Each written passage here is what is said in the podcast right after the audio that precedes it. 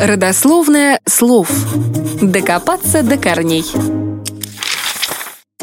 Такое простое и привычное разговорное слово «бедлам» имеет весьма занятную историю возникновения.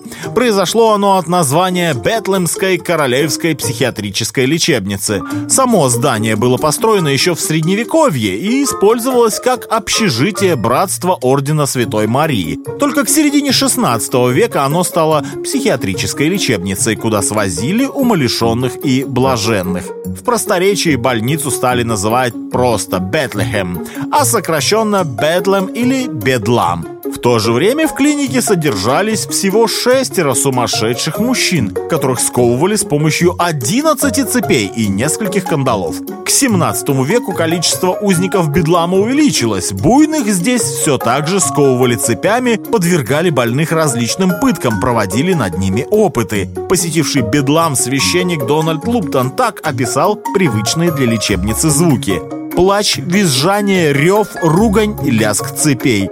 Как о лондонской достопримечательности первым о бедламе рассказал россиянам Николай Карамзин в письмах русского путешественника. Позже словом «бедлам» стали называть любой сумасшедший дом, а затем у него появилось переносное значение. Хаос, неразбериха, беспорядок. В настоящее время Бедлам является одной из передовых клиник для душевнобольных, где исследуют и создают новые способы лечения психиатрических заболеваний.